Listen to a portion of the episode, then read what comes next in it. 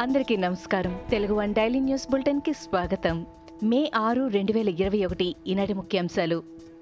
Corona second wave ఉధృతంగా ఉన్న జగన్ రెడ్డి సర్కార్ పట్టించుకోవడం లేదని టీడీపీ అధినేత మాజీ ముఖ్యమంత్రి చంద్రబాబు ఆరోపించారు. కరోనాతో ప్రజల ప్రాణాలు పోతున్నా నిర్లక్ష్యం వేడటం లేదని అన్నారు. అతి తీవ్రమైన కరోనా సమస్యకు మంత్రివర్గ సమావేశంలో ప్రాధాన్యత కల్పించలేదని చంద్రబాబు విమర్శించారు. కేబినెట్ మీటింగ్లో ముప్పై మూడవ అజెండాగా కరోనాను చేర్చారని మండిపడ్డారు. వేల కోట్ల దుబారాకు ఖర్చు చేస్తూ ప్రజల ప్రాణాలు కాపాడేందుకు మీనమేషాలు లెక్కిస్తున్నారని చంద్రబాబు మండిపడ్డారు. రాష్ట్ర పరిధిలో మే నెలలో జరిగే అన్ని పరీక్షలు వాయిదా లేదా రద్దు చేయాలని ఏపీ సీఎం జగన్మోహన్ రెడ్డిని తెదేపా జాతీయ ప్రధాన కార్యదర్శి నారా లోకేష్ విజ్ఞప్తి చేశారు. ఈ మేరకు సీఎంకు లోకేష్ లేఖ రాశారు. మే నెలలో ఆన్లైన్లో జరిగే పరీక్షలను కేంద్రం ఇప్పటికే వాయిదా వేసిందని గుర్తు చేశారు. అందుకనుగుణంగా రాష్ట్ర ప్రభుత్వము నిర్ణయం తీసుకోవాలని కోరారు. ఏపీలో జరగాల్సిన ఇంటర్ పరీక్షలను వాయిదా వేసినందుకు సీఎం జగన్కు లోకేష్ కృతజ్ఞతలు తెలిపారు. తమ సమస్యలు పరిష్కరించాలని కోరుతూ విశాఖ స్టీల్ ప్లాంట్ ఉద్యోగులు తలపెట్టిన సమ్మె వాయిదా పడింది. కోవిడ్ దృష్ట్యా సమ్మెను వాయిదా వేస్తున్నట్లు యాజమాన్యానికి ఇచ్చిన వాయిదా నోటీసులో కార్మిక సంఘాలు తెలిపాయి. తొలుత ఇచ్చిన నోటీసులో భాగంగా కార్మిక సంఘాలు సమ్మెకు దిగాల్సి ఉంది. అయితే సమస్యలు పరిష్కరించుకుంటే మే తర్వాత ఎప్పుడైనా సమ్మె చేస్తామని కార్మికులు నోటీసులిచ్చారు కడప జువారీ సిమెంట్ పరిశ్రమ మూసివేత ఆదేశాలను ఏపీ హైకోర్టు నిలిపివేసింది. ఏప్రిల్ ఇరవై నాలుగున జువారీ సిమెంట్ మూసివేయాలని కాలుష్య నియంత్రణ బోర్డు ఆదేశాలు జారీ చేసింది. ఈ ఆదేశాలను సవాలు చేస్తూ జువారీ సిమెంట్ కంపెనీ హైకోర్టులో పిటిషన్ దాఖలు చేసింది. బోర్డు సూచనలను ఈ నెల ముప్పై ఒకటిలోపు అమలు చేయాలని జువారీ సిమెంట్కు ఆదేశించింది. అప్పటి వరకు కంపెనీ నడుపుకోవచ్చని హైకోర్టు స్పష్టం చేసింది. తిరుమలలోని దుకాణాల వద్ద జరిగిన అగ్ని ప్రమాదంలో ఒక వ్యక్తి సజీవ దహనమైన విషయం తెలిసిందే. అయితే ఈ ఘటనపై పలు అనుమానాలు వ్యక్తమవుతున్నాయి. మృతి చెందిన వ్యక్తి మల్లిరెడ్డిగా గుర్తించిన పోలీసులు అతడు ప్రమాదం వల్లే మరణించాడా? లేదా ఆత్మహత్య చేసుకున్నాడా అనే కోణంలో దర్యాప్తు చేస్తున్నారు. అగ్ని ప్రమాదం జరగడానికి ముందు మల్లిరెడ్డి మొబైల్ను తన తమ్ముడికి ఇచ్చినట్లు అందులో సెల్ఫీ వీడియో ఉన్నట్లు పోలీసుల ప్రాథమిక విచారణలో తేలింది. ఓ కానిస్టేబుల్ సమయోచితంగా వ్యవహరించి ఓ మహిళ ప్రాణాలు కాపాడాడు.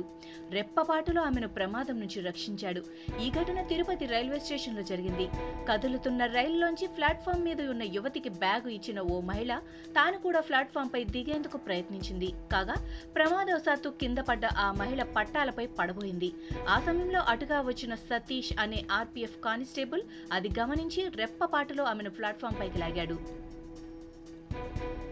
తెలంగాణలో రోజురోజుకి పెరుగుతున్న కేసులు మరణాలను దృష్టిలో ఉంచుకొని వారాంతపు లాక్డౌన్ లేదా కర్ఫ్యూ వేళల పొడిగింపును పరిశీలించాలని రాష్ట్ర ప్రభుత్వానికి హైకోర్టు సూచించింది.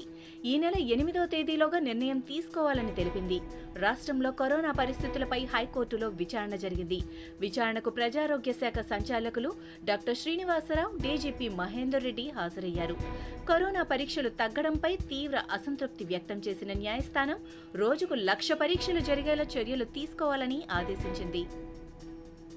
తెలంగాణలో రాష్ట్రంలో ఆక్సిజన్ బెడ్ల కొరత లేకుండా చర్యలు తీసుకుంటున్నామని సీఎస్ చెప్పారు. మెడికల్ ట్రీట్మెంట్కు హైదరాబాద్ క్యాపిటల్గా మారిందని నగరంలో తెలంగాణ వాళ్ళే కాకుండా ఇతర రాష్ట్రాలకు చెందిన రోగులు కూడా చికిత్స పొందుతున్నారని ఆయన తెలిపారు. గత పదిహేను రోజుల్లోనే దేశంలోని ఇతర ప్రాంతాల నుంచి ముప్పై మూడు మెడికల్ ఎయిర్ అంబులెన్సులు హైదరాబాద్కు వచ్చాయని చెప్పారు. తనకు జరిగిన అన్యాయం భరించరానిదని కార్యకర్తలు అభిప్రాయపడ్డారని మాజీ మంత్రి ఈటెల రాజేందర్ చెప్పారు. ఉద్యమానికి ఊపిరినిచ్చిన ప్రాంతం హుజూరాబాద్ అని ఈటెల అన్నారు. రాష్ట్రంలో అనేక నియోజకవర్గాల ఉద్యమకారులంతా సూచనలు ఇచ్చారని ఇరవై ఏళ్ళ ఉద్యమ ఘట్టాలను కొందరు గుర్తు చేశారని ఆయన చెప్పారు. ఏ నిర్ణయం తీసుకున్నా తన వెంటే ఉంటామని కార్యకర్తలు భరోసా ఇచ్చారని ఈటెల తెలిపారు.